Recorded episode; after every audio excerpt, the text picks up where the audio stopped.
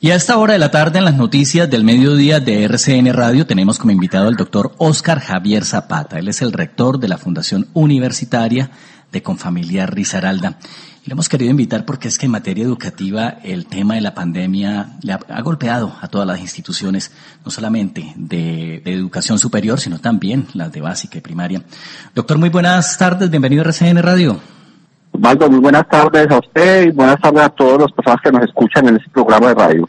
Bueno, señor, ¿cómo han evolucionado estos dos meses que tenemos ya de cuarentena aquí en nuestro país? Y obviamente que obligó a la Fundación Universitaria Confamiliar pues a ajustar sus estructuras para continuar con las labores académicas. Sí, señor, para nosotros ha sido un reto, yo creo que para todas las instituciones de educación superior en el país que tiene sus modalidades presenciales. Pues primero que todo, el Ministerio de Educación Nacional les pidió una directiva ministerial donde permitía que las instituciones que tenían programas bajo la modalidad presencial pudieran eh, flexibilizar un, el tema de la formación mediada por, por las tecnologías digitales. Yo creo que fue muy rápido lo que hicimos nosotros a través de un proceso de formación, de adaptación, de comprensión de las diferentes eh, modalidades que podíamos llegar a, a, a transformarnos muy rápidamente y, y la, la aceptación y la adaptación de los estudiantes también. Entonces, eh, lo que ha hecho la, la Fundación Universitaria precisamente ha sido migrar muy rápidamente a este tema para que pudiéramos culminar el semestre. Eh, ha sido un gran reto, y yo creo que no solamente para nosotros, yo creo que para todas las instituciones de educación superior, porque cancelar el semestre no era una opción. Eso, una cancelación de un semestre tiene muchas implicaciones financieras, administrativas, pedagógicas, de frustración además de los estudiantes. Entonces, lo que hemos venido es, es, es lograr esa adaptación. Eh, identificamos muchos estudiantes que no tenían acceso a internet o no tenían computadores desde su casa para poder desarrollar el proceso de formación, y lo que hicimos fue que, que una inversión de más o menos unos seis millones de pesos eh, logramos eh, entregarles a, a más de sesenta estudiantes eh, internet para que pudieran de su casa conectarse. Igualmente eh, entregamos más o menos unos treinta computadores portátiles para que igual los estudiantes pudieran conectarse desde su casa y pudieran culminar sus estudios. Evidentemente, usted lo ha dicho, ninguna institución educativa ni ninguna institución social, económica, política, lo que usted le quiera poner, estaba preparada para este tema de esta pandemia que nos tiene a todos en cuarentena. Ustedes cuentan con cerca de mil cien estudiantes en pregrado, unos doscientos cincuenta estudiantes en el Centro de Idiomas y cien estudiantes también en educación informal. ¿Ellos han continuado entonces de manera normal su proceso académico? ¿Van a terminar el semestre en qué fecha? Ellos terminan la primera semana de junio, y precisamente lo que se ha hecho es eso, es culminar el semestre, culminar los programas de formación. Ni, como les decía, en ningún momento hemos pensado cancelar el semestre.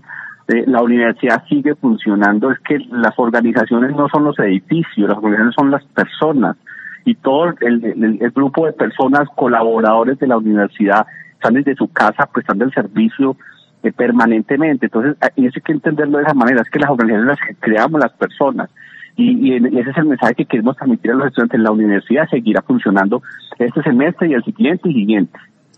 Hay un hay un proceso que ustedes adelantaron de manera altruista, de manera social, los colaboradores de la Fundación Universitaria Confamilia Risaralda, y fue que donaron un día laboral precisamente para recoger un dinero que le permitiera pues contribuir, apoyar a los estudiantes que más lo necesitaban. Esto fue utilizado precisamente en estos eh, instrumentos tecnológicos que ustedes entregaron a los estudiantes. No, señor, el, el, el, hicimos una campaña denominada U C T O M, por ahora la hicimos internamente, queremos hacer un lanzamiento a, a la campaña ya a nivel, a nivel de empresarios, y usted tiene razón, entre todos los colaboradores de la universidad donamos un día de salario, pero además donamos unos recursos financieros para determinar con esos recursos los estudiantes que tenían problemas de quedarse sin empleo y que no tuvieran facilidad para acceder a una alimentación, a una comida.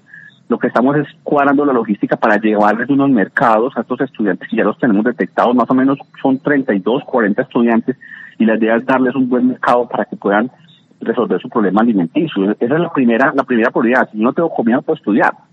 Esa es una importante labor de responsabilidad social que adelanta entonces la Fundación Universitaria Confamilia Risaralda. Doctor, ¿están dadas las condiciones entonces para el segundo semestre? ¿Las matrículas están abiertas? ¿Todos los programas están habilitados? Sí, señor. Actualmente continuamos con la con las matrículas. Eh, esperamos que, que los estudiantes puedan, los estudiantes antiguos puedan renovar su matrícula. Estamos presentando un paquete, estamos haciendo un paquete que le permita a sus estudiantes acceder ya sea a una financiación, a unos subsidios, a unos descuentos, a unas becas, que de aquí a la otra semana tendríamos que resolverlo. No es fácil, pero pero igual con, con, con Familia Risaralda y con otras entidades logramos estamos logrando con, que podamos darles ese, ese, ese beneficio a los estudiantes afiliados a, a, a la caja, que son estudiantes de la universidad, que son más o menos el ochenta por ciento de los estudiantes.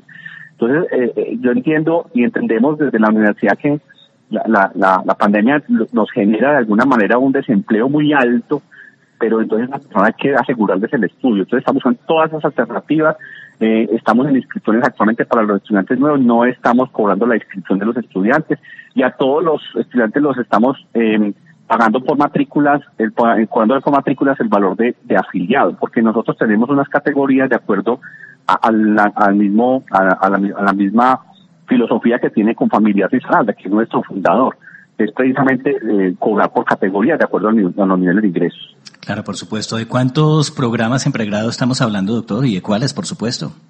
Nosotros tenemos eh, doce programas de pregrado que se, que se resuelven en cuatro, porque nosotros tenemos ciclos propedéuticos en técnico, tecnólogo, tecnología y, y el programa universitario. Tenemos administración de empresas, que es nuestro programa insignia, programa de administración financiera, administración de mercadeo y administración eh, de sistemas.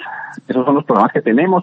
Igual eh, contarles pues que, que con la con la alcaldía de Pereira eh, suscribimos un convenio para desarrollar el programa de administración de sistemas en la Universidad para Cuba, y en esto tenemos las matrículas abiertas en este momento para que si por favor se inscriban a través de la página de la universidad doble u doble u doble u punto u c punto e d u punto com. ¿Hay becas disponibles entonces en este tema de la Universidad para Cuba? Sí, señor, tenemos becas disponibles, y la invitación que quiero hacerles a todos es que, que, que se puedan inscribir. Son personas graduadas de colegios públicos de Pereira, que tengan un puntaje de cincuenta de treinta, creo que es.